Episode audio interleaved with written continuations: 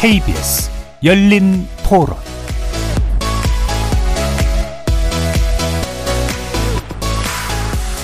안녕하십니까. KBS 열린 토론 정준희입니다.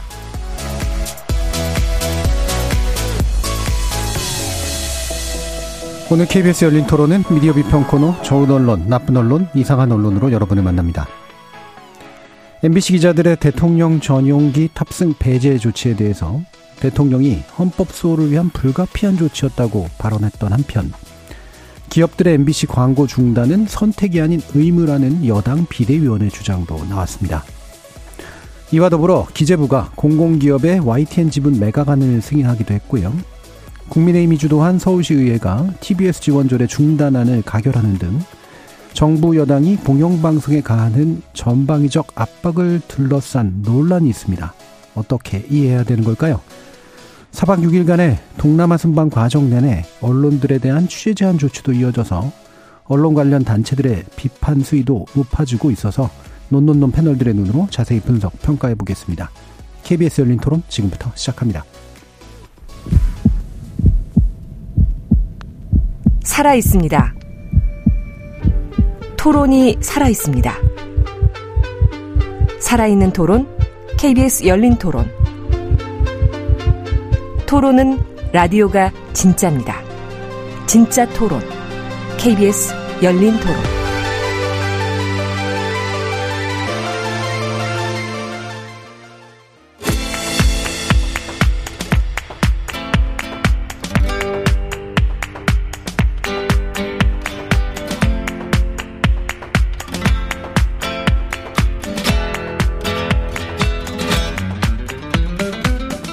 좋은 언론, 나쁜 언론, 이상한 언론?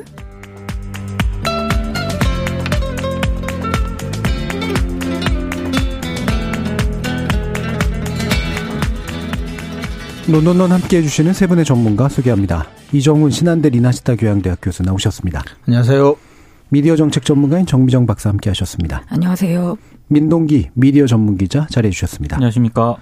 문자로 참여하실 분은 샵 9730으로 의견 남겨주십시오. 단문은 50원, 장문은 100원의 정보 이용료가 붙습니다. KBS 모바일 콩, 트위터 계정은 KBS 오픈, 그리고 유튜브를 통해서도 무료로 참여하실 수 있습니다. 자, 대통령 전용기에 이제 MBC 기자의 동승을 불허한 조치가 있었고요. 오늘 출근길 문답에서 우리 국가 안보의 핵심 축인 동맹 관계를 사실과 다른 가짜 뉴스로 이간질하려고 아주 악의적인 행태를 보였기 때문에 헌법소라는 대통령의 책무상 배제할 수밖에 없었다라고 하는 그런 입장을 내기도 했습니다.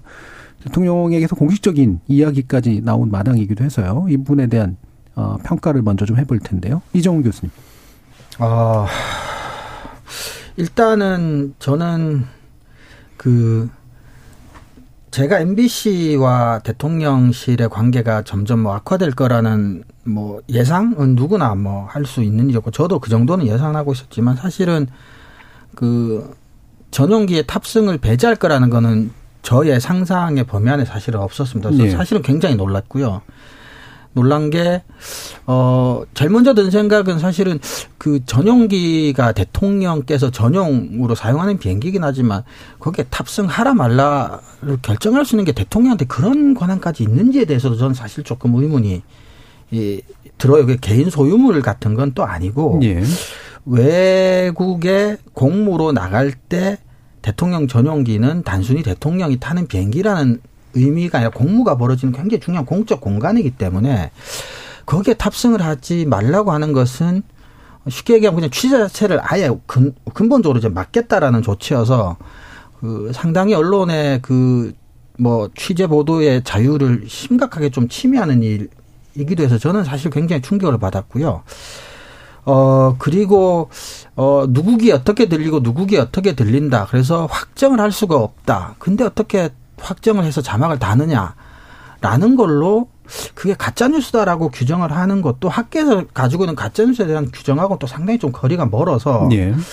그걸 갖다가 가짜 뉴스라고 하는 것도 저는 학자로서는 잘 솔직히 좀 이해가 안 가고요. 예.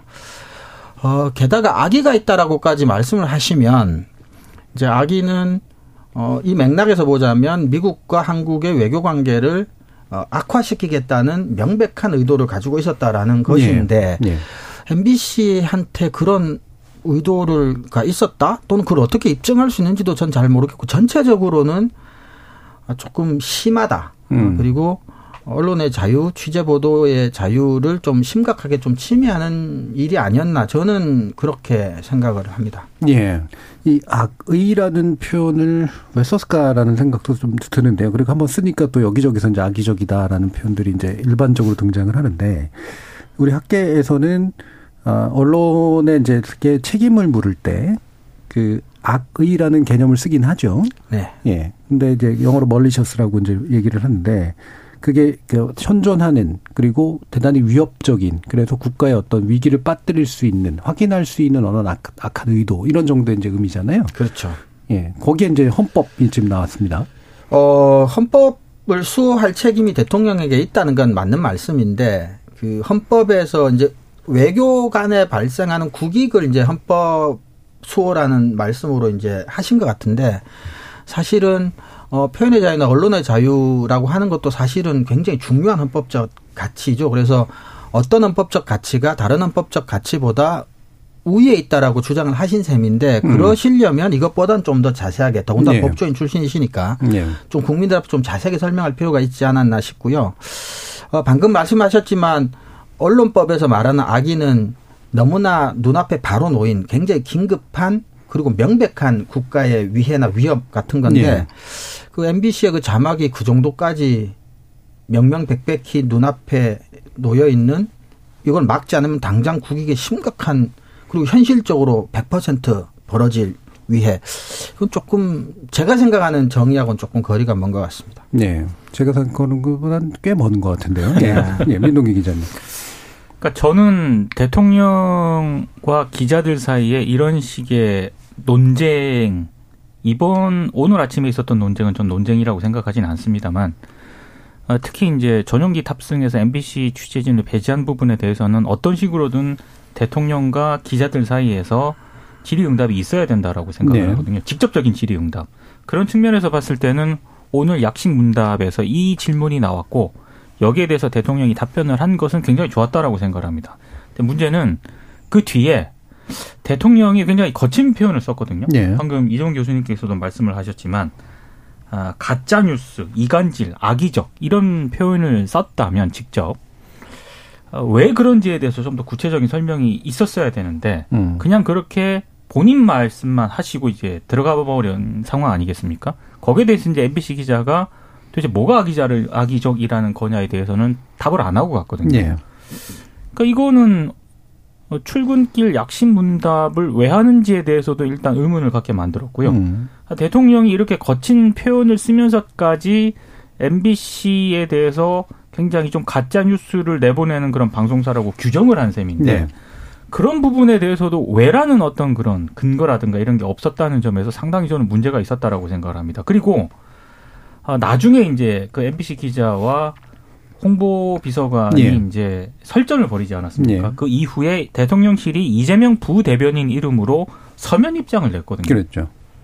근데 그걸 보고도 저는 잘 모르겠습니다. 그러니까 음. 뭐왜 이게 악의적이라는 건지 잘 모르겠고 어 일단 두 가지만 제가 좀 사례를 좀 말씀을 드리면 음성 전문가도 확인하기 힘든 말을 자막으로 만들어 무한 반복했다. 이게 악의적이다. 이렇게 예. 얘기를 했는데 그 MBC 기자도 그 홍보 비서관하고 설전을 벌이면서도 얘기를 했지만 그 근거를 대라고 얘기를 했습니다. 그러니까 음성 전문가도 확인하기 힘든 말이라는 그 근거가 뭔지에 대해서는 아직 대통령실이 내놓지 않았거든요. 예. 그러니까 그렇게만 얘기를 하고 있고 또 하나는 다른 언론사들도 가짜 뉴스를 내보냈는데 왜 우리에게만 책임을 묻느냐면 무책임한 태도로 일관했다. 음. MBC가 그랬다는 얘기입니다. 네. 이게 악의적이라는 건데 제가 뉴스를 다 체크를 해봤는데 MBC가 다른 언론사들도 가짜 뉴스를 내보내는데 왜 우리에게만 책임을 묻느냐며 어, 입장을 내놓은 적이 없습니다. 음. 가짜 뉴스는 대통령실의 판단인 거고요. 예.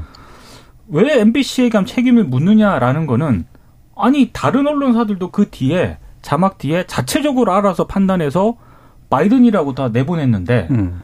그거를 이제 자꾸 자꾸 가짜 뉴스라고 하니까 그 그런 어떤 판단에 대해서 이제 문제 제기를 한 건데 이런 어떤 대통령실이 서면 답변에서도 사실관계가 정확하지 않은 그런 부분을 이제 예로 들면서 이제 입장을 내놓았단 말이죠. 예.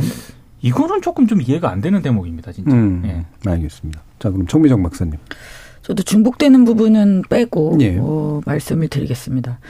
어, 일단 MBC 취재진을 전용기에 탑승하지 못하게 한 행위는 저는 명백한 언론자의 위축으로 이어질 수밖에 없는 언론 탄압 행위다라고 생각하고 있습니다. 그리고 그 근거라는 것이 충분히 설득력이 있다고 생각하지도 않습니다. 제가 사실 가장 아쉬운 건 어, 대통령실에서 그렇게 판단을 했다는 것 자체보다는 어, 이것에 대응하는 기자들의 어떤 태도에 네. 있습니다. 음.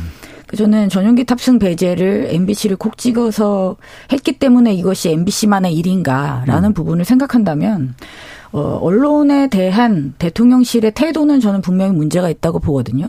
이것에 대해서 공통된 문제의식을 가지고 기자들이 명명백백하게 확실히 문제를 짚고 어, 항의를 했어야 된다고 봅니다. 그렇다면 MBC만 배제되는 것이 아니라 다른 기자들 역시 예, 동일한 목소리로 항의를 하고 비행기에 안 탔어야 되는 것이 맞다라고 생각하고 있습니다. 근데 사실 그러지 못했잖아요. 근데 그러지 않은 이유는 또 있을 수 있죠. 왜냐하면 이제 중차대한 외교에 있어서 중차대한 사안이기 때문에 어떤 식으로든 가서 취재를 하겠다라고 한다면 저는 그건 또 의미가 있을 거라고는 생각합니다. 제가 적극적으로 동의를 하지 않는다고 해서 중요하지 않은 것은 아니기 때문이죠. 근데 그렇게 결국 기자들이 그 비행기를 타고 가서 무엇을 취재했느냐라는 거죠. 실질적으로 취재에 협조적이지 않았던 대통령실의 문제도 있지만 기자들 역시 어 내놓는 대통령실에서 주는 사진을 그대로 쓰는 것, 그러니까 내놓는 결과물을 그대로 받아쓰기 하는 것 이상의 취재가 거의 이루어지지 않았음을 우리는 지금 확인할 수 있습니다. 그럼 도대체 그 비행기를 타고 가서 뭘 한 겁니까? 저는 대통령실의 태도가 일단 일차적으로 문제가 있다고 생각하고 그 다음으로 제가 강하게 문제 제기하고 싶은 것은 언론들이 이렇게 안이하게 반응을 한다면 앞으로 이 언론 자유의 위축으로 이어질 수 있는 더 강력한 행위들이 더 많이 나올 수 있다 라고 봐서 더 걱정이 됩니다. 예. 어, 물론 이제 그 언론 관련 단체들이 이제 항의는 했고 그 뒤로도 이제 그 취재의 자유가 좀 많이 떨어진 부분 실제 순방 과정에서 이 부분에 대해서 또 기자협회나 이런 데서 어, 문제 제기를 이제 계속 하고는 있는데 아, 보면은 이제 그 정정 박사님 지적해 준 것처럼 그러나 이제 단체 명의로는 나오는데 언론 개별 언론들이 이제 보이는 반응 같은 경우는 점점 별로 구체적이진 않은 것 같아요. 민동 기자는 어떻게 보세요? 그러니까 이게 저는 그 순방기에 탑승했던 언론사 기자들의 문제는 아닌 것 같고요. 예. 그런 거를 결정하는 거는 해당 언론사 데스크진들 그렇죠. 혹은 경영진들이거든요. 예. 그러니까 책임 간부들이 이제 그런 결정을 하는데 아뭐 제가 뭐 구체적으로 뭐 그 개별 개개별 언론사들이 왜 그런 결정을 했는지에 대해서는 뭐 자세히 모르겠지만 음. 아무튼 어쩔 수 없는 측면 때문에 혹은 제가 또 전해 듣기로는 어 따로 이제 그 MBC라든가 경향 한겨레 기자들처럼 동참을 하려고는 했었는데 예. 물리적인 시간이라든가 이런 것 때문에 일단 순방기를 그 타는 곳 쪽으로 결정을 했던 언론사들도 있더라고요 음. 보니까. 근데 어찌 됐든 그렇게 탔다 하더라도 저는 뭐 그 불가피성을 좀 어느 정도 인정을 하는 측면이 있긴 하지만 그래도 이제 갔다 와서 최소한 이번 순방을 통해서 어, 윤석열 대통령과 이 기자단 사이에 형성됐던 여러 가지 그 문제들 있지 않습니까?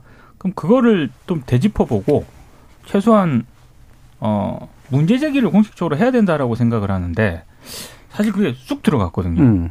그러니까 음, 논평을 하나 내는 것으로서 좀 이 문제가 사실상 정리가 되는 그런 분위기가 아닌가. 그리고 오늘 약식 문답에서도 기자들이 질문을 하긴 했습니다만 제가 봤을 때는 그 MBC 기자가 강하게 항의를 할 때 옆에 있는 기자들이 좀 그냥 지켜만 보고 있더라고요. 네. 영상을 보니까.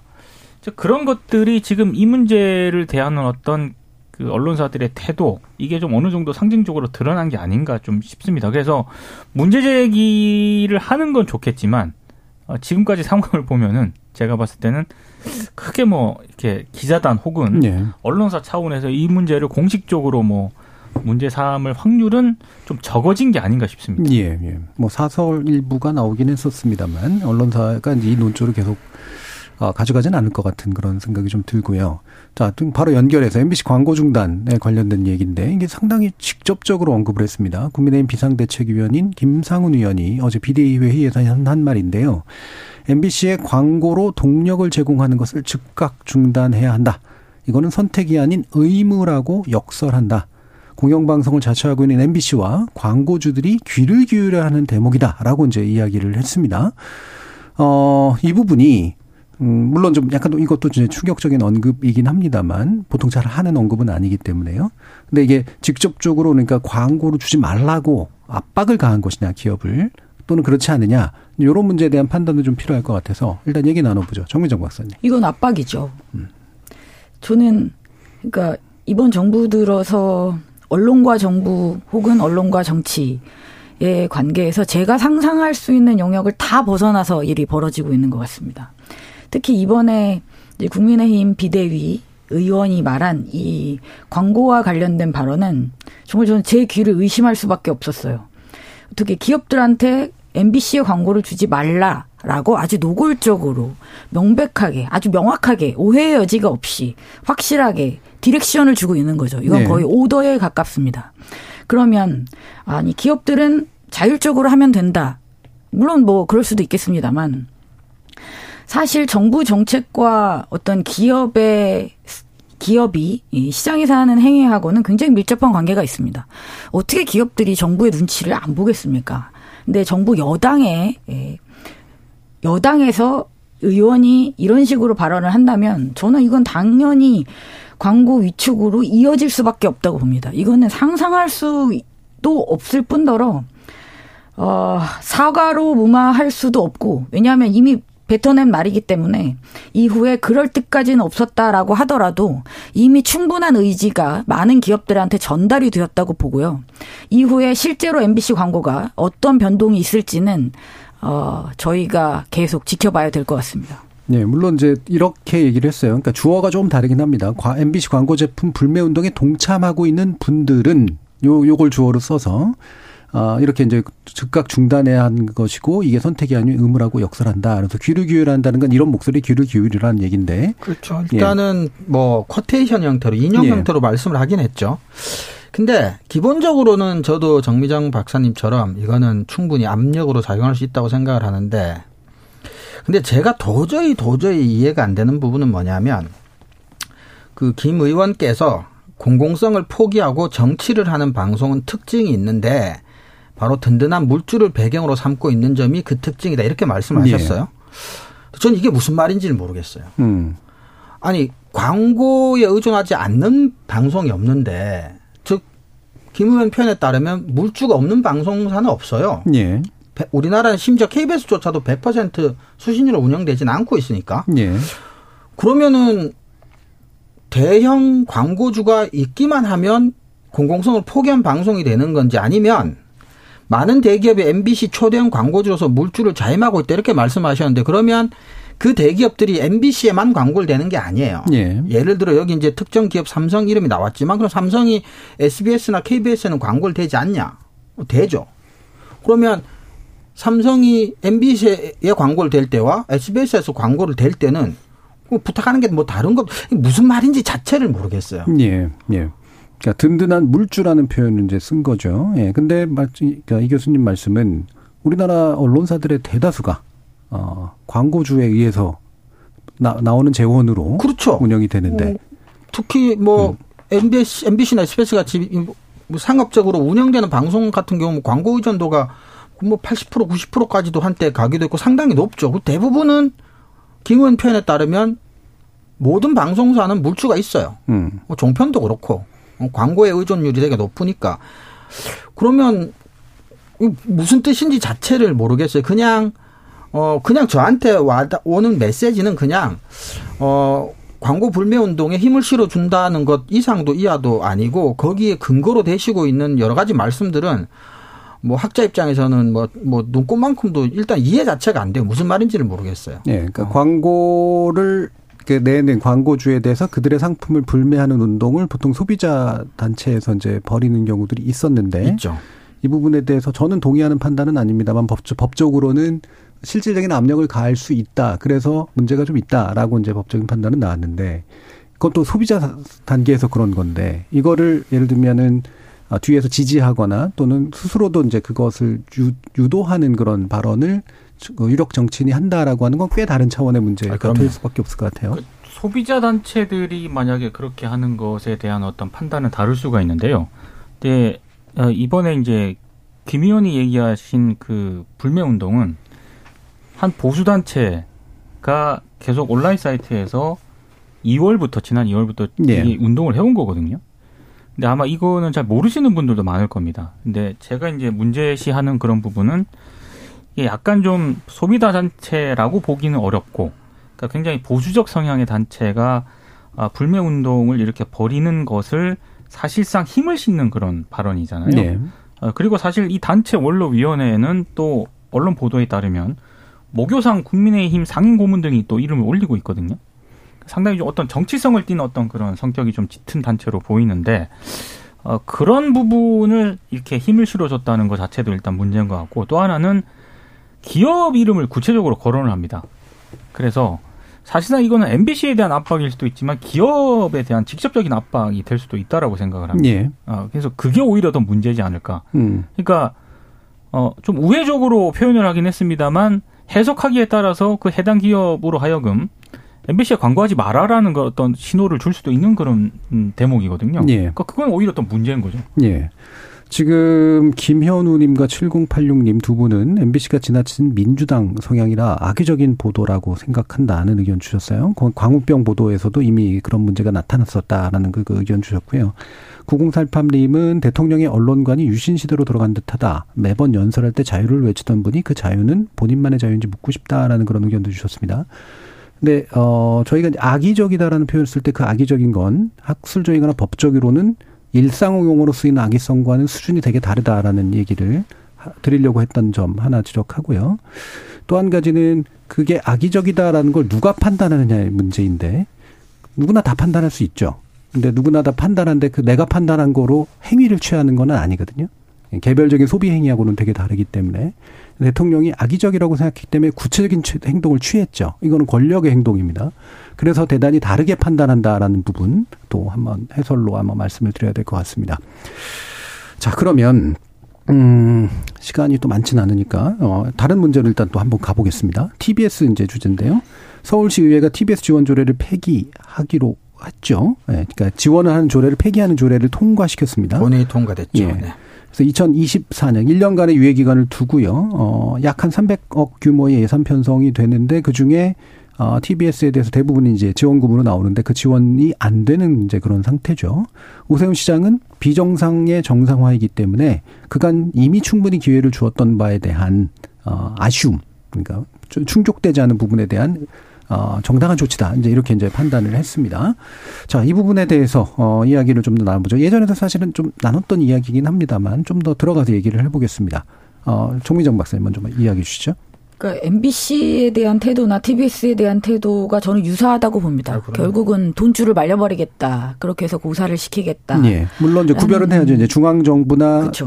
이제 지방 정부는 다른 거긴 하니까요. 네. 하지만 이제 그 정부 여당이라는 관점에서는 비슷하다. 네. 예. 그래서 이제 서울시, 그러니까 TBS 같은 경우는 서울시에서 지원되는 예산이 있는데 이제 그것을 없애버리는 방향으로 정돈을 한 거고 MBC는 음, 주재원이 광고니까 예. 그 광고를 못하게 하는 방향으로 이제 그 재정을 약화시키는 그런 방향으로 지금 진행이 되고 있는 것 같습니다.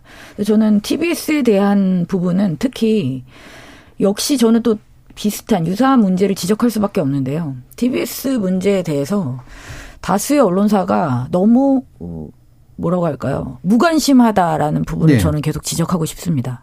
사실 이번에 조례가 이렇게 통과가 되기까지 지난한 과정이 있었습니다. 이것과 관련된 논란도 많이 있었고 어, 시민단체의 항의도 있었고 TBS의 자정 노력도 있었고 어, 여러 가지 일들이 동시에 지, 진행이 되어 왔었는데 다른 언론사들이 TBS에 대해서 충분한 관심을 기울이지 않고 있었어요.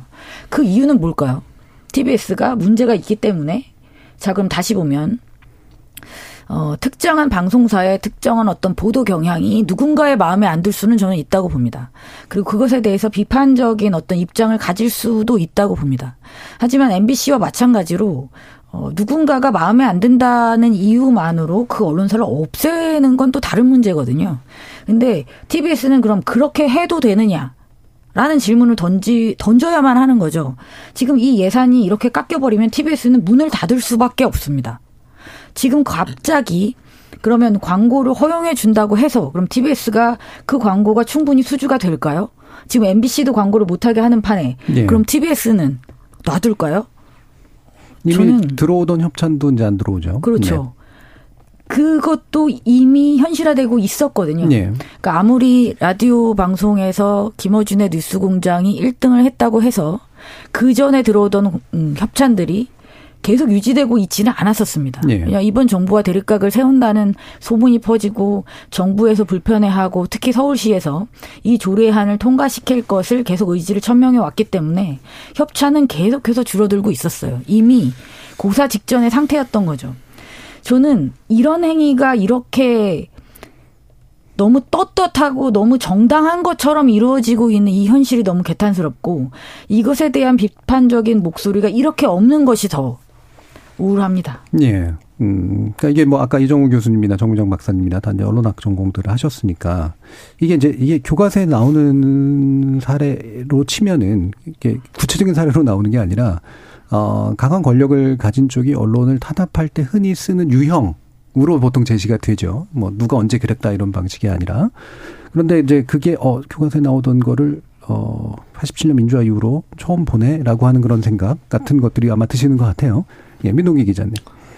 이게 지금 뭐 영국 가디언이나 AP통신 해외 음. 외신에서도 이 TBS 사태 음. 그리고 MBC 취재 제한 이런 것들이 지금 주요 기사로 보도가 되고 있거든요.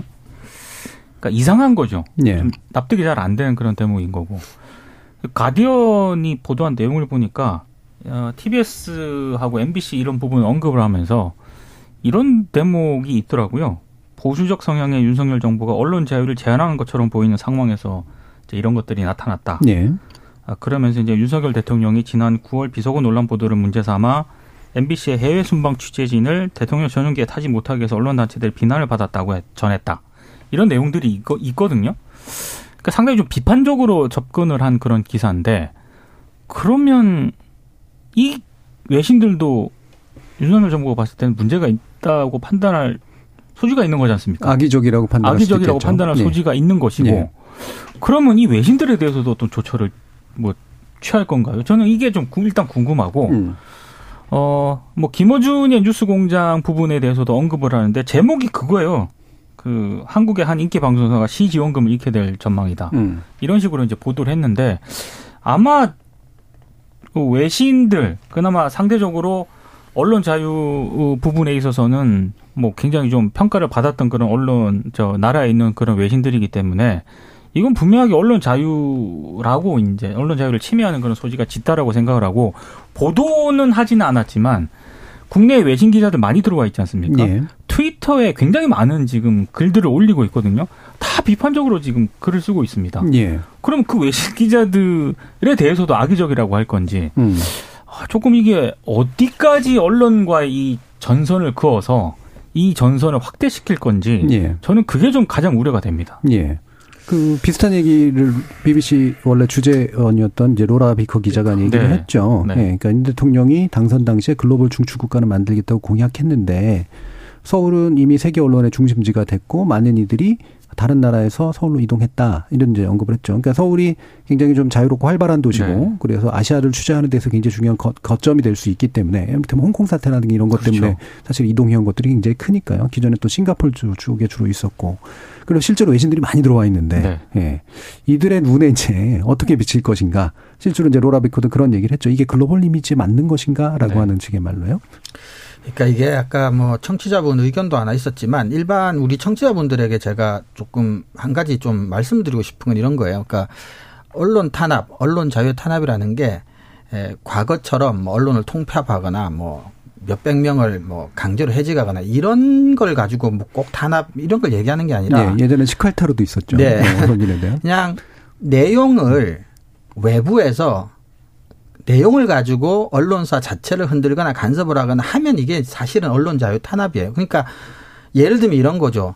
특정 정파가 보기에 불공정해 보일 수도 있다. 뭐 인정합니다. 그렇죠. 그런 의견은 충분히 있을 수 있고요. 네, 그럴 수가 네. 있습니다. 그러면 뭐 중재위원이라든지 심의 제도를 통해서 내용은 사후적으로 어떻게 예, 조처를 취하는 거지. 네. 그걸 가지고 정치 권력이나 자본 권력이 이제 존재 자체를 흔든다. 그러니까 이게 예를 들면 이런 거예요. 이렇게 되면 예를 들어 민주당이 집권했을 때 그러면 국민의힘 쪽에 유리한 방송을 했다는 이유로 그다음 또 이제 논조가 바뀌고 나면 또 다시 그걸 그러니까 이게 무한 반복되잖아요. 그러니까 네. 어떤 식으로든 내용은 내용과 관련된 제도를 통해서 해소를 하고 정치 권력이든 자본 권력이든 내용을 이유로 그게 자기들이 보기 아무리 합당해 보이더라도 언론사의 존립을 건드리면 이게 이제 그냥 교과서적으로 말한 언론 자유의 탄압에 해당되는 거죠. 그래서 오세훈 서울시장이 뭐 비정상의 정상화라고 말씀을 하셨다 하더라도 이거는 그냥 뭐 언론 탄압인 거고요. 어, 저는 좀 안타까운 건, 어, 뭐 개별 프로그램의 내용에 관련해서는 뭐 입장들이 다 다를 수 있지만 어쨌거나 TBS는 굉장히 새로운 미디어 모델이었어요. 공영성을 또 이런 방식으로 한번 독립재단을 설립해서 그래도 비교적 어 뭐 서울시의 지원을 통해서 뭐 세금은 좀 부담스럽고 광고는 또 굉장히 불안정성이 높기 때문에 그래서 저는 어떤 형태로건 좀 잘 유지되고 굴러가기를 좀 언론 학자 입장에서는 좀 음, 기대했던 측면들도 있는데 예.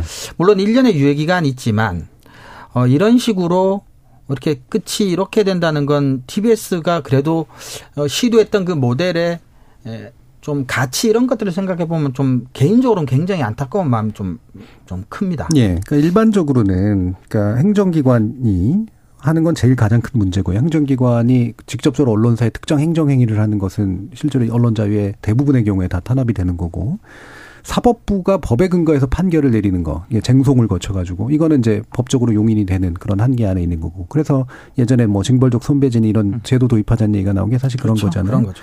입법부가 애매하긴 한데 뭐냐면 이제 그 서울시 의회도 일종의 입법부인 셈이니까요. 그렇죠. 그래서 법을 만들어서 언론에 대해서 어떤 특정한 종류의 어떤 아 위해를 가할 수 있는 일들을 할 수 있느냐 그렇지 않느냐 이 부분은 이제 해석의 여지가 있죠. 이제 법을 만들 수 있는 권한은 있는 거니까.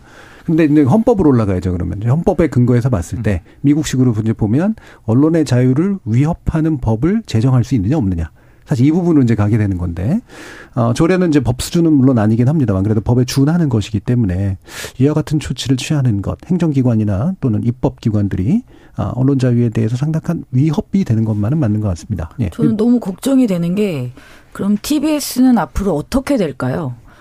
어, 살아남아야 한다면 그동안 지켜왔던 많은 것들을 버려야만 할 겁니다. 네. 네. 그렇겠죠.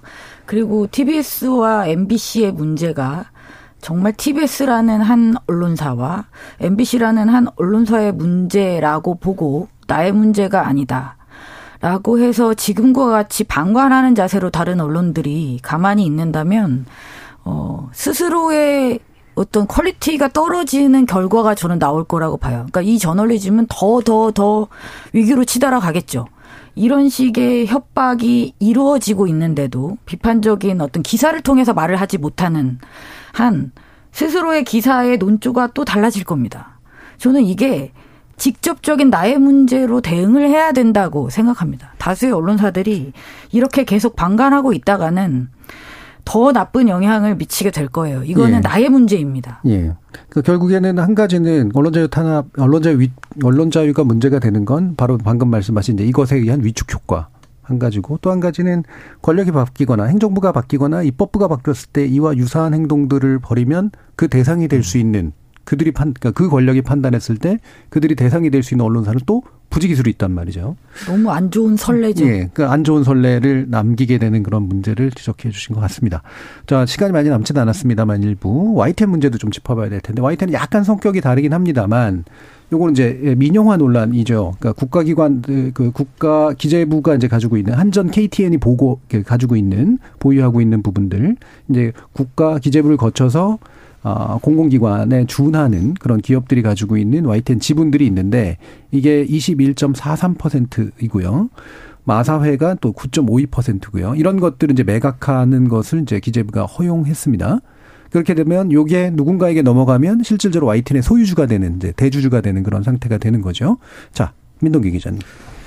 그러니까 일단 국민의힘 일부 의원들하고 정부 얘기를 들어보면 이게 이제 공공기관 자산 효율화를 기하는 차원에서 방금 말씀하신 한전 KDN과 마사회가 가진 지분을 이제 매각을 한다는 거 아니겠습니까? 예. 근데 이제 일부 의원들이 인터뷰를 통해서 말하는 내용을 보면은 그 차원은 아닌 것 같아요. 보니까 음. 일단 뭐 기사화가 많이 되긴 했습니다만 박성중 의원만 하더라도 오늘 YTN 라디오와 인터뷰를 했는데 일단 표현은 그렇게 합니다. YTN을 좌지우지하거나 그럴 생각이 추호도 없다. 음. 이렇게 얘기는 하는데 그 뒤에 얘기를 들어보면 고개를 약간 갸우뚱하게 되거든요.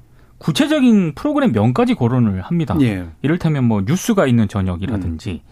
이동형의 뉴스 정면 승부라든지 이런 것들이 굉장히 편향적인 보도였다.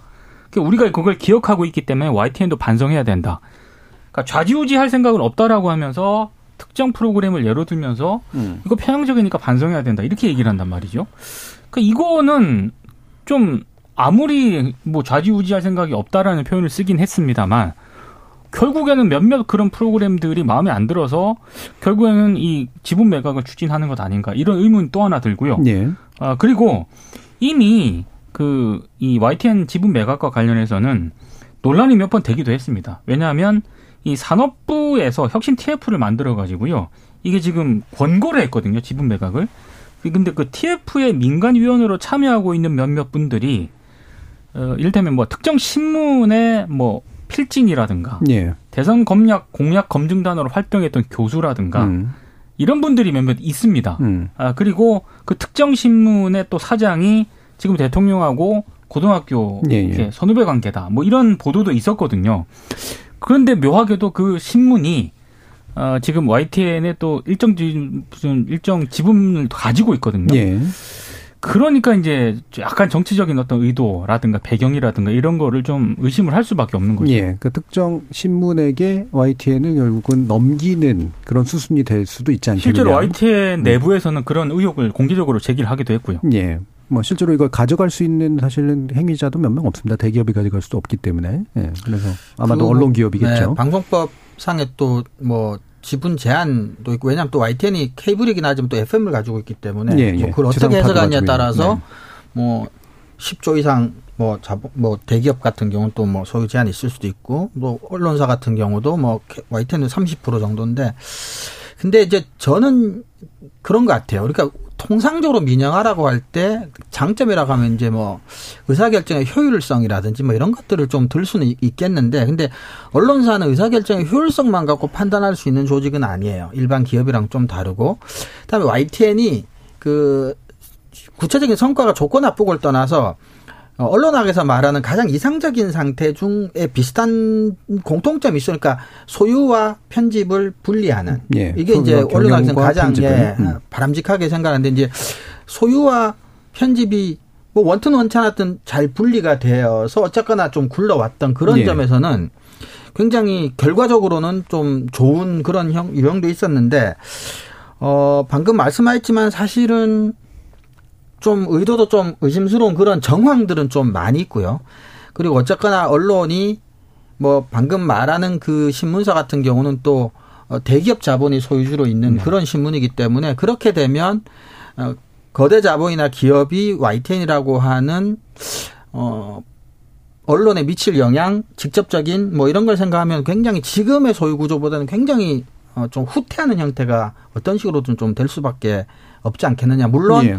아까도 말씀 소유 뭐 방송법상에서 뭐 좀 쉽지는 않을 거예요. 좀 오래 걸리긴 하겠지만 어쨌거나 좀 방향 자체는 별로 바람직해 보이진 않습니다. 예. 그 오비 일학이라고 아까 특정 신문의 현 사장은 현직 대통령하고 동기 동창이고요 고등학교 전 사장은 또 선후배 사이고 음. 이러다 보니까 계속 말들이 나오는 거죠. 예. 네. 예. 어, 말들이 나오는 걸 별로 무서워하지는 않는 것 같아요. 지금까지 아, 네. 나오는 여러 가지 그 경우들을 아, 보면 그런 것 같아요. 네. 그럼 뭐 눈치 보는 것 같지는 않아요. 네, 그러니까 저는 정부가 언론사의 지분을 가지고 있는 문제는 바람직하다고 생각하지는 않습니다. 일단. 아, 하지만 지금 YTN 같은 경우에 지분을 정부가 가지고 있기는 하지만 직접적으로 가지고 있는 건 아니고 네, 그렇죠. 특수관계로 네, 이제 있는 거죠. 특수관계가 음. 있는 거고 음. 그리고 또 이종훈 교수께서 지적을 해주셨듯이 그, 그 지분을 가지고 있는 것과 관여를 하는 건 또 다른 문제고 예. 그것은 충분히 독립적으로 이루어져 왔습니다. 그러니까 지금 와서 그것을 문제 삼기는 좀 힘든 부분이 예. 있다라는 거죠.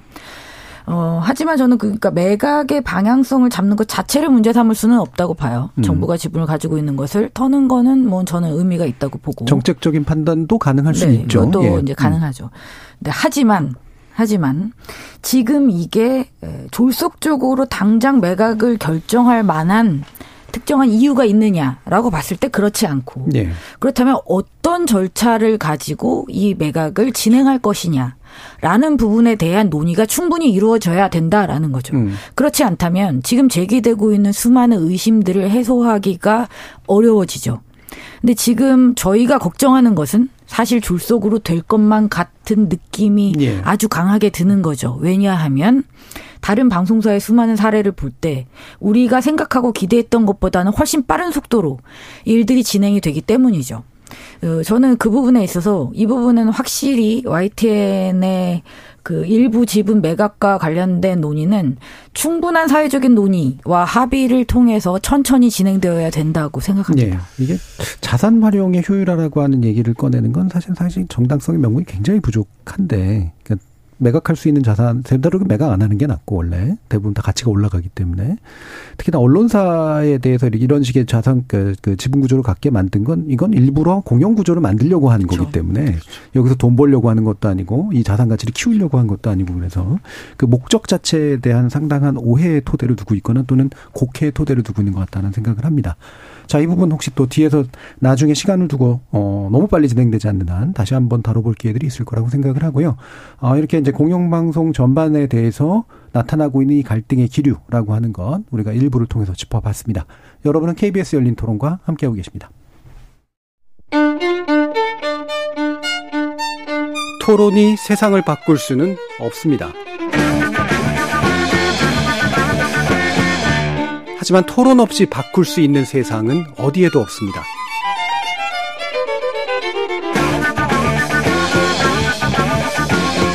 세상의 선한 변화를 갈망하는 당신.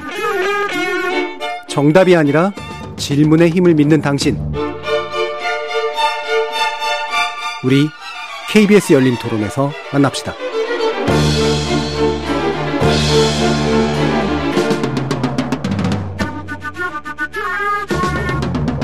KBS 열린 토론, 좋은 언론, 나쁜 언론, 이상한 언론 2부에서는 정비정 박사, 민동기 미디어 전문기자, 이정훈, 신한대 리나시타 교양대학 교수 이렇게 세 사람과 함께 윤석열 대통령의 동남아 순방 관련된 언론 보도를 간략하게나마 좋은 언론, 나쁜 언론, 이상한 언론의 틀로 한번 분석해 보도록 하겠습니다.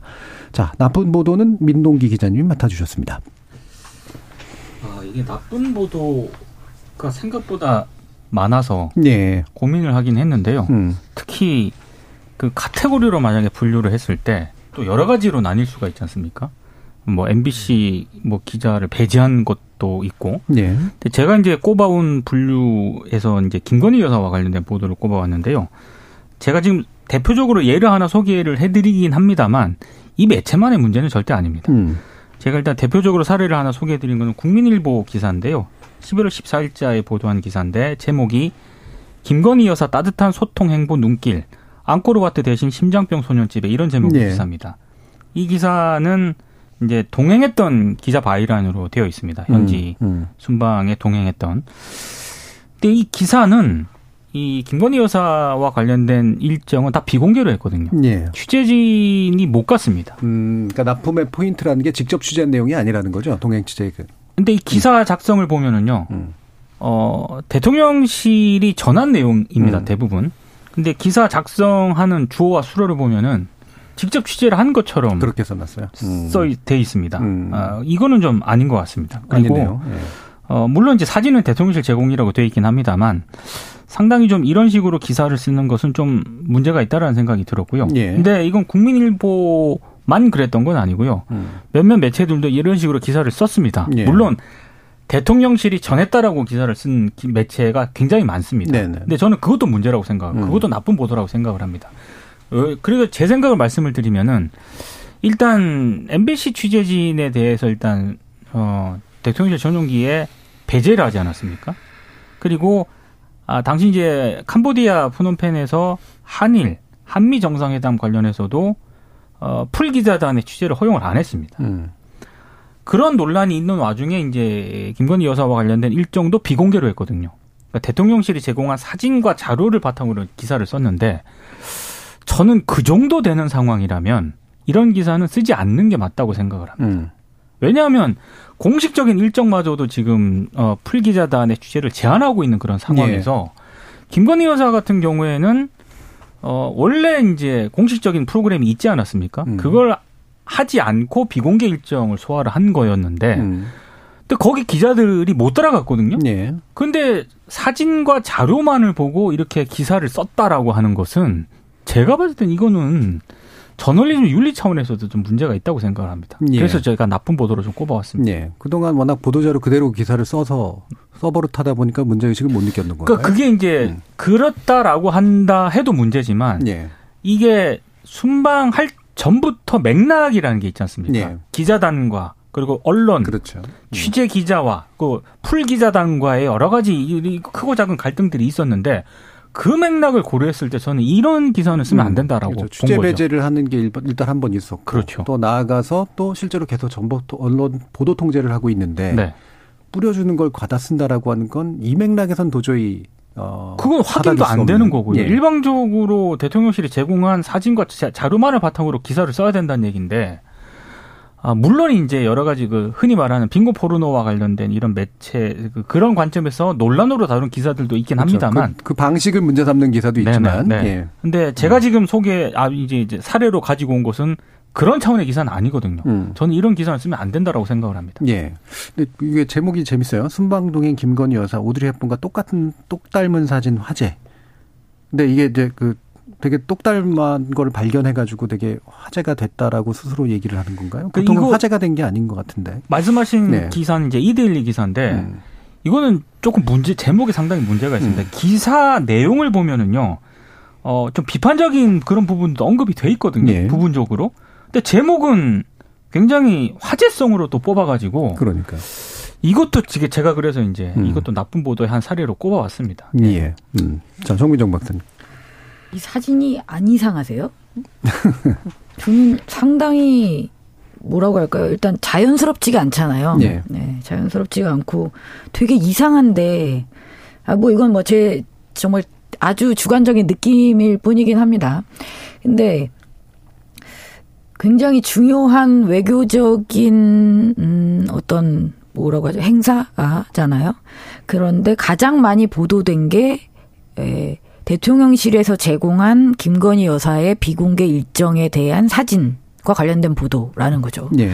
저는 이 자체가 문제가 있다고 봐요. 음. 어떻게 가장 핵심적인 이슈, 가장 뉴스 가치가 높은 게 그럼 이거였냐는 거죠. 음. 저는 그 뉴스 가치만 보더라도 이것이 가장 많은 뉴스량을 차지했다는 것 자체가 또 문제라고 봅니다. 예. 그러니까 취재를 제안했다고 하더라도 그렇다면 그 내에서 얼마만큼 저는 기자들이 그 취재 제안을 풀기 위해서 내지는 직접적인 취재를 외곽으로라도 하기 위해서 노력을 했는지가 일단 궁금합니다. 예. 그리고 그 다음에 돌아와서 아니면 그 과정에서도 이외에 대통령실에서 주는 서면 자료 이외에 그렇죠? 분명히 저는 정보가 있었을 거라고 생각하거든요. 갔잖아요. 예. 갔으면 뭔가 보고 들은 게 있겠죠. 근데 그것을 접한 기사는 하나도 없었습니다. 음. 저는 이 전반적인 상황 자체가 너무 나쁘다고 봅니다. 예. 이정우 교수님. 근데 그 보도된 바에만 따르자면, 그러니까 회담도 풀 취재를 막았고, 어, 언론이 되게 관심을 예, 보는 한미 간 정상 합의가 네. 있었다 뭐 이런 얘기는 있었어요. 네. 네. 김건희 여사 행보도 사실 비공개로 하고 이제 그 말은 조금 약간은 좀 심하게 표현하자면 그냥 우리가 준 자료대로만 기사를 써라라는 예. 것이잖아요, 사실은. 편의 제공인가 보죠. 음. 어, 굉장히 위험한 생각 같아요. 저는, 그러니까, 음, 제가 뭐, 윤석열 대통령이나 대통령실에 대해서 조금 아쉬운 점이 이런 거예요. 그러니까, 그, 국가를 통치한다는 행위 자체가 갖는, 어, 바람직하거나 불가피한 번거로움을 음. 되게 부정적으로 생각하는 것 같아요. 네. 그러니까 항상 기자들이 따라다니고 우리를 귀찮게 하고 자꾸 괴롭히고 예를 들어 네.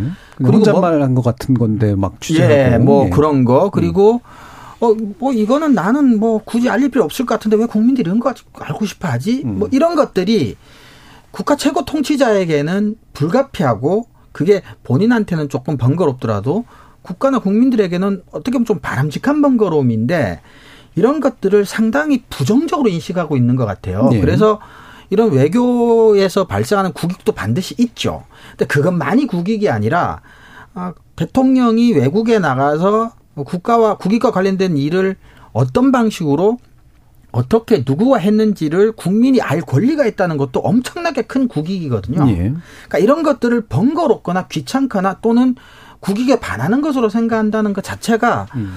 저는 조금 음 아쉽기도 하지만 때론 어떤 면에서 조금 위험하기도 하다는 생각까지도 어떤 면에서는 좀 네, 들어요. 오늘 길게 얘기할 건 아니지만 윤석열 대통령이 취임 전후부터 여러 차례 강조했던 게 이제 자유를 얻고 자유주의자라는 거였고 의회 민주주의자라는 음. 거였는데 어, 스스로 선언한 의회 민주적인 모습을 의회에 보였나?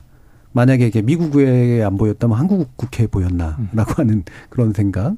더불어서 이제 바로 이 자유의 범위가 도대체 어디까지인가 이제 이런 생각을 하게 되는데요. 어 게다가 어 자유를 행사한 부분이 이제 있는데 어 언론사 기자 둘만 불러서 이제 따로 이야기를 나눴는데 어 이건 그냥 사적인 거였다라고 지금 넘어가고 있는 분위기인데요. 민동규 기자님. 그러니까 저도 이제 예전에 이제 대통령 해외 순방에 동행했던 그런 몇몇 기자분들로부터 전해 들은 얘기는 네. 어 약간 상상이 안 가는 상황이라고 얘기를 합니다. 왜냐하면 어 대통령 그때는 이제 청와대 출입 기자단이었겠죠. 청와대 출입 기자단에 분명히 이제 간사가 있는 것이고요. 어떤 그 의사소통을 할 때는 기본적으로 일단 간사를 불러서 예. 얘기를 한다고 합니다. 근데 이제 이번 같은 경우에는 그런 과정이 아니라 이제 기내 승무원을 통해서 어, 특정 기자 두 매체 기자를 불러서 이제 예. 대통령이 있는 곳으로 갔다는 거 아니겠습니까? 한 시간 동안 음. 어, 비공식적으로 이제 얘기를 나눴다라고 하는 건데 일단 그 상황 자체가 음. 본인은 좀 이해가 안, 안 되는 상황이었다라고 얘기를 하고 분명히 그 과정을 기자단 기자들이. 다 봤을 텐데 아마 굉장히 불쾌했을 거라고 예. 얘기를 하더라고요. 음. 왜냐하면 그거는 좀 그 흔히 말하는 그 이런 단어가 적절한지 모르겠습니다만 상도는 아니었던 거죠. 상도의. 예, 음. 상도의가 절대 아니었던 음. 거죠. 근데 문제는 그 뒤에 이제 기자 그 두 매체 소속 기자들이 나와서 음. 이제 저 그게 좀 확인이 안 되어 있는 부분이 답답한데 기자단에게 어떤 얘기를 했을까? 예. 예. 음. 어, 자세한 얘기를 과연 기자단에게 얘기를 했을까? 음. 그런 부분들에 대해서는 일단 보도가 전혀 안 되고 있기 때문에 모르겠고요. 그리고 자꾸 뭐 사적인 어떤 그런 음, 대화였다고 얘기는 하는데 저는 그 사적인 대화였다고 하는 단어 자체가 좀 이해가 안 갑니다. 예. 전혀 대통령 전용기라는 공간에서 대통령과 참모들과 기자단이 있는데 특정 매체 소속 기자 둘만 불러서 사적으로 대화를 했다? 그거는 예, 대통령과 대통령실의 예. 인식이 대단히 잘못된 거라고 생각합니다. 예. 일맥상통하는 것 같아요. 그러니까 전용기에 에, 대통령이나 대통령실이 특정 언론을 어, 승 이게 타지 못하게 할 수 있다는 생각. 그리고 전용기 안에서 공적인 공간에서 업무 보는 공간에서 친분 있는 기자 둘을 불러서 그냥 사담을 나눴다라는 것도 둘 다 뭐냐면 그 전용기라고 하는 공간을 되게 사적인 공간으로 생각하고 있다는 점에서는 되게 일맥상통하는 사실은 이야기 예. 같거든요. 어, 물론 뭐 24시간 뭐, 뭐 전용기 안에서 또는 대통령 집무실 안에서 뭐 일 생각만 해야 되는 건 아니지만 근데 어쨌건 간에 그 공간에 다른 기자들이 보고 있고 근데 굳이 불러내서 사담을 나눴다. 이거는 저는 그렇게 뭐 적절한 건 아닌 것 같아요. 예. 그러니까 이게 또 한 가지 특징은 이제 선별적이라는 거잖아요. 배제도 선별적이고 들어오게 하는 것도 선별적이다. 선별적이고. 그러니까 가짜 뉴스를 판단하는 것도 나고 어 사담을 나눌 대상을 언론 기자 중에 선별하는 것도 나다. 이런 인식이잖아요.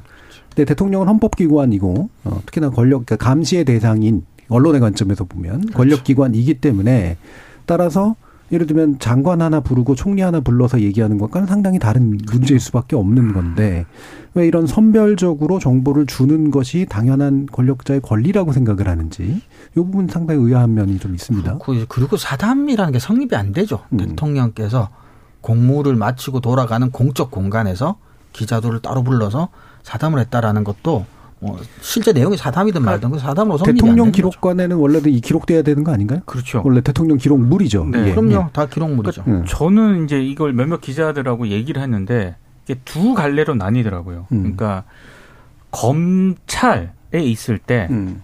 에, 뭐 모든 검사들이 그런 건 아니지만 검사들이 이른바 기자들을 상대할 때 이제 그런 식으로 상대를 하는 검사들이 좀 있지 않습니까? 예. 그래서 혹시 그런 게 몸에 배인 게 아닐까라고 네. 이제 추정을 하는 그 기자들이 있었고 또 다른 어떤 갈래의 기자들은 만약에 저런 어떤 매체를 선별해서 어, 특정 기자 둘만을 불러 부른 것을 음. 그게 어느 정도 의도성이 있다라고 한다면은 그 메시지가 기자단에 준 풀 기자단에 주는 메시지는 굉장히 강력하다. 네, 네. 엄청나죠. 왜냐하면 뭐 MBC라든가 좀 비판적으로 보도하는 매체들은 어 매체들에 의해서 어떻게 이제 대응을 할지 그걸 좀 만약에 의도했다라고 한다면 섬뜩하다 뭐 그런 얘기도 하더라고요. 음, 예. 네. 저희가 출입처를 상당히 많이 비판했습니다만 이제 풀이라고 하는 건 현실적으로 어쩔 수 없는 측면이 좀 있어서 근데 풀 안에 들어간다는 건 그래도 풀 안에 있으면 다 똑같은 정보를 받을 수 있다라는 어떤 나름의 기대가 있는 건데 예. 거기에 굉장히 다른 메시지를 주는 거겠죠. 정미정 박사님. 해도 되는 행위가 있고 음. 해서는 안 되는 행위가 있다고 생각합니다. 특히 대통령이라면 더더더 그렇죠. 그게 뭐 반드시 위법이다 아니다를 따지는 것과는 별개로 어, 지켜져야만 되는 부분은 저는 분명히 있다고 보는데 예. 이번 윤 대통령 같은 경우는 저희의 상상을 뛰어넘어서 마땅히 하지 않을 것이라고 예상되었던 행위들을 너무 당연하게 하는 것 같아요. 음. 그리고 저는 그거를 당연하지 않다는 이야기를 계속 해야 된다고 봅니다. 음. 그 비행기를 탔잖아요. 여러 가지 이 그럴 수밖에 없는 이유를 들어서 그 수많은 기자들이 그 비행기를 탔어요. 근데 결국 거기서 다시 또 달라진 거죠. MC 기자를 안 태우고 탔는데 그들도 평등하지 않았다는 걸 저는 충분히 깨달았을 거라고 봅니다. 그렇다면 그 다음 스텝은 저는 언론사들이 분명히 달라져야 되고 이런 행위에 대해서 비판적인 기사가 수도 없이 쏟아져야 된다고 봅니다. 그러니까 지금 MBC나 TBS나 여타의 모든 사안들에 대해서 어, 언론 노조나 기자 협회나 일부 시민단체나 뭐 이런 곳에서 의견을 많이 내고는 있어요. 근데 저는 그걸로 충분하진 않다고 봅니다. 예. 결국 기자들이 스스로의 목소리로 그러니까 기사를 통해서 이야기하지 않는 한 음. 이 모든 것은 바뀌지 않을 겁니다. 예. 다 해도 되는 행위가 되어져 가고 있어요. 음. 네, 저는 할 수 있는 건 너무 늦기 전에 해야 된다고 생각합니다. 예. 그러니까 금기들이 되게 급속도로 깨지면서 예. 새로운 금기 가 뭐지? 그러니까 금기 자체가 없는 건가? 아, 새로운 금기가 생기고 있는 것 같긴 하네요. 예. 뭔지는 얘기 안 하겠습니다만. 자, 이상원 보도 이정훈 교수님. 예, 저는 아주경제 11월 17일자 아, 기사인데요. 제목이 또 순방 징크스 음. 윤 대통령 지지율 다시 20%로 하락이라는 제목의 기사입니다. 내용은 단순합니다. 그러니까 윤 대통령께서 해외 순방 나갈 때마다 크고 작은 논란을 일으켜서 갔다 오기만 하면 오히려 보통의 일반적인 대통령들은 해외 순방 갔다 오면 지지율이 조금씩 오르고 그래서 일부러 해외 순방 자주 나간다는 얘기까지 있을 정도인데 윤 대통령은 그래서 이게 자꾸 오히려 나가면 떨어지니까 이게 순방 징크스가 반복되는 것 아니냐 이제 이런 내용인데요. 어 이제 제가 좀 이상하다고 생각 좀 전좀 부정적으로 나쁘 쪽으로 이상하다고 생각을 하는 건데 잘 아시다시피 징크스는 이제 뭐 재수나 운 중에 이제 안 좋은 예. 어, 재수 없는 또는 아군 이런 걸 뜻하는 거잖아요. 네, 유독 그런 조건에서 반복되는 네. 불운 뭐 이런 정도. 음. 근데 저는 그 일국의 대통령이 외교 순방을 나가는 과정에서 스스로 보도도 했지만 어쨌거나 대통령실이나 대통령 이 뭐 직접적인 원인이다는 거에 대해서는 뭐좀뭐 논란이 있더라도 뭔가 하여튼 그쪽에서 논란이 자꾸 이제 만들어지고 비롯돼서 생기는 문제들을 예. 징크스 정도라고 자꾸 이렇게 치부를 하는 게 언론이 이게 제대로 이야기를 하고 있는 건가?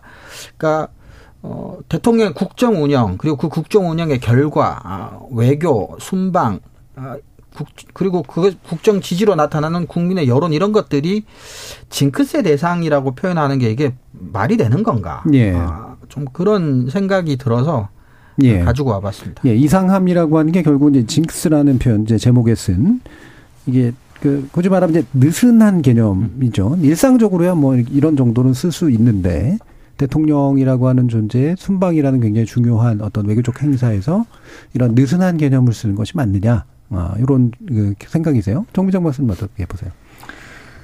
징크스라니요. 저는 일단 동의하지 않습니다. 징크스라는 개념 자체에 동의하지 네, 않는다. 저는 음. 표현 자체 부적절성을 떠나서 예, 네, 동의하지 않습니다. 예. 민동기 기자님.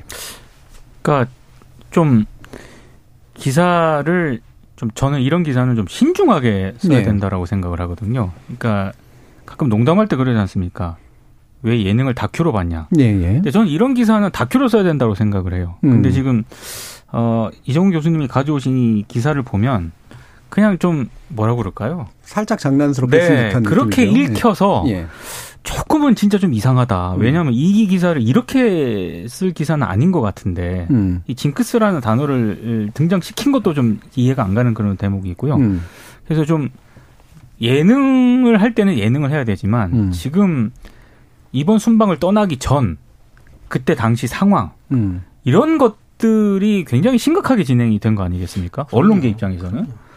그러니까 저는 조금 좀 이상했습니다. 정- 예. 정말. 그리고 저는 그 음. 얘기는 하나 하고 싶어요.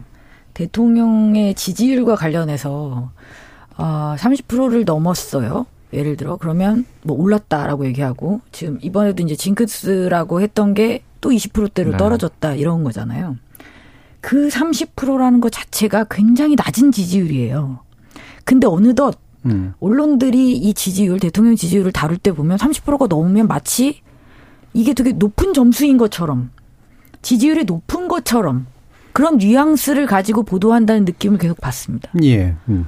그거는 저는 부당하다고 봅니다. 이렇게 낮은 지지율은 정말 문제가 있는 거예요. 예. 어차피 오르락 내리락 해봤자 앞자리 3에서 벗어나질 못하고 있는 이 지지율은 그 자체로 문제인데 마치 3을 넘으면 높아진 거고 그걸 아래로 떨어지면 살짝 낮아진 것처럼 이야기하는 이 이런 이 기준이 언제부터 이렇게 됐습니까? 예, 여론조사 문제 참 뭐 그 예전부터도 많이 지적을 했습니다만 지금 이제 언급되고 있는 여론조사는 특히 이제 한국 전국 지표조사가 이제 이 기사 안에도 인용이 됐죠. NBS인데 엠브레인 퍼블릭, 케이스탯 리서치, 코리아 리서치, 한국 리서치 지난 14일부터 지난 16일까지 만 18세 이상 남녀 1,700명을 대상으로 조사한 내용인데요. 어, 자세한 내용 중앙선거 여론조사 심의위원회 홈페이지 등을 참조하시면 됩니다. 전 되게 신기한 게 나름대로 숫자를 얘기하면 이게 이게 가벼워지기가 어렵지 않나요? 그렇죠. 예. 예. 그래서 이상합니다. 그러니까요. 예. 예. 이런 거예요, 사실은. 제가 받았던 충격은 정미정 박사께서 말씀하셨지만, 어, 이번 순방 떠나기 전으로 언론에 취한 대통령실의 조치는 언론인이라면 음. 내가 MBC가 아니더라도 굉장히 자존심 상하고 그렇죠. 굉장히 심각한 일이거든요. 근데 그런 것들을 징크스, 그러니까, 아이, 재수 없게 외국만 갔다 오면 지지율이 떨어지네? 이런 식으로 스스로의 업- 직종에 벌어진 이런 굉장히 심각하고 무거운 사태를 이런 식으로 기사를 쓴다는 게 저는 자기 직업에 자각이 있나 싶은 생각까지도 사실 저는 들었어요. 음. 음. 그런 차원에서 저는 야, 이런 문제가 이 사람들한테 이렇게까지밖에 가볍게 안 받아들여지나 하고 이제 이상하다, 놀랍다, 예. 부정적이다 이제 이런 아, 생각이 든 거죠. 아까 민 기자님이 이제 다른 사례 얘기해 주실 때도 이게 맥락이 지금 이렇게 장난치고 있을 네. 맥락이 그러니까요, 아닌데. 그러니까요. 예. 저 그런데 좋은 왜 뉴스, 그럴까? 좋은 뉴스 해야 됩니다. 예, 좋은. 네, 좋은 뉴스. 예. 꼭꼭꼭꼭꼭 해야 합니다. 예. 네. 뭐 대단히 좋은 기사를 아무도 기대하지 않으실 거라고 음. 어, 생각합니다. 하지만 저는 오늘 이 저희가 다루고 있는 이 이슈와 관련돼서 반드시 음, 긍정적으로 평가해야 될 부분이 있다고 생각해서 이 말씀을 꼭 드리고 싶습니다. 예. 어, 일단 MBC 기자에 대한 전용기 탑승 배제와 관련해서 기자들 사이에 논의가 있었고 음. 그래서 한겨레와 경향신문 기자는 탑승을 하지 않는 것으로 결정을 결정했죠. 했잖아요. 쉬운 결정이 아니죠. 저는 음. 대단히 용기 있는 그리고 다- 대단히 바람직한 결정이었다고 보고 이들이 결국 음, 수많은 고난을 헤치고 갈 수밖에 없는 과정이 이제 그려지게 됩니다. 예. 그리고 이 기자들이 그 과정을 또 기사로 썼어요. 음, 음. 음, 전용기에 타지 못한 기자들이 어떻게 취재를 진행할 수밖에 없는지 예. 그렇다면 이것이 단순히 어, 편의를 봐주지 않는 정도의 차원이 아닌 거라는 거를 명백하게 드러내는 기사들을 썼습니다. 예. 자, 취재를 하기 위해서는 반드시 같이 갔어야 되는 그렇죠. 건데. 그럴 예. 수밖에 없는 이유들이 음. 잘 서술돼 있는 경향과 한겨레 기자의 어, 기사들이 있어요. 저는 음. 그거는 좀 찾아봐 주셨으면 하는 바람이 있고요. 예. 제가 좋은 기사로 가져온 기사는 이겁니다. 어, 역, 그, 한겨레 기자가 쓴, 그니까, 전용기를 같이 타고 가지 않은 한겨레 기자, 배지연 기자가 쓴 기사입니다. 음. 윤 대통령 편집된 발언만 공개. 음. 전용기 배제에 이어 취재 제한. 11월 13일에 등록된 음, 배지연 기자의 기사인데요. 음. 중간 제목을 한번 뭐 읽어드리면 한미 한일 정상회담 풀 기자단 취재 못해 대통령실 직원만 회담장에 음. 그리고 비속어도 풀 취재 통해 보도 뭐 이런 식으로 해서 어 기사에서 다루고 있는 것은 그거죠. 어 굉장히 주요한 현안이 논의되고 있는 중요 회담에 대한 언론 취재 활동을 제한한 것이다 라는 지적을 명확히 하고 있고요. 또 공개 회담 전체 내용이 아니라 대통령실에서는 편집된 발언, 영상, 사진만을 전달했다. 라는 것, 그 다음에 모든 것이, 어, 끝나고 난 다음에 정상회담 내용에 대한 서면 보도 자료만 제공한 채, 언론과의 질의 응답 역시 생략됐다. 라는 부분들. 실제로 현장에서 일어났던 어떤 제한적인 취재에 대한 문제의식을 담은 기사였습니다. 음. 그래서 저는 정말 이 기사가 그렇게 길지 않고 그 문제의식만을 담고 있기도 하지만 사실 이, 이런 기사가 없어요. 네. 음. 네. 당시의 취재가 이렇게 제한적이었다라는 부분들을 명확하게 지적하고 있는 기사가 없다라는 부분에서 상대적으로 저는 어, 굉장히 불편함을 무릅쓰고 거기에 가서 이 내용을 보도한 이 기사야말로 이번에 가장 좋은 기사가 아니었나 싶습니다.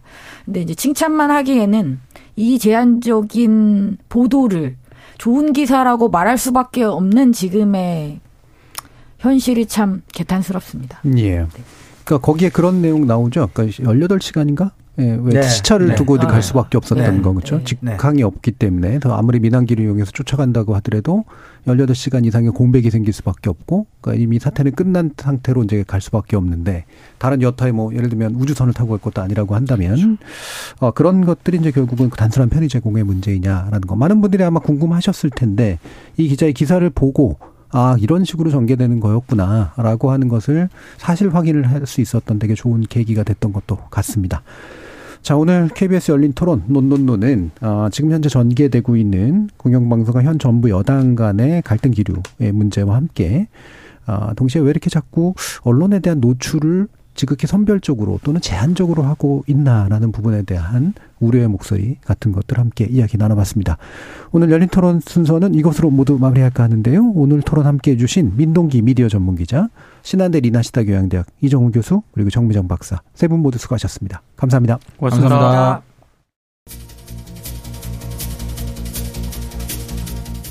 정상적 민주국가에서 언론은 그다지 환영받지 못하는 존재입니다. 권력을 너무나 잘 감시해서 미움을 받기도 하고 권력을 제대로 감시하지 못한다는 이유로 조롱당하기도 하죠. 바로 그래서 언론 자유는 광범위하게 보장돼야 하고 책임을 묻는 장치는 행정부의 손에 있어서는 안 됩니다. 언론이 언제나 바람직해서가 아니라 바람직하지 못한 이유로 탄압당하기 십상이기 때문이죠. 그리고 탄압은 권력만 하는 게 아니라 남의 고난을 나의 고난으로 바뀔 수 있음을 모르는 데서 옵니다. 저는 다음 주 월요일 저녁 7시 20분에 다시 찾아뵙겠습니다. 지금까지 KBS 열린 토론 정준이었습니다.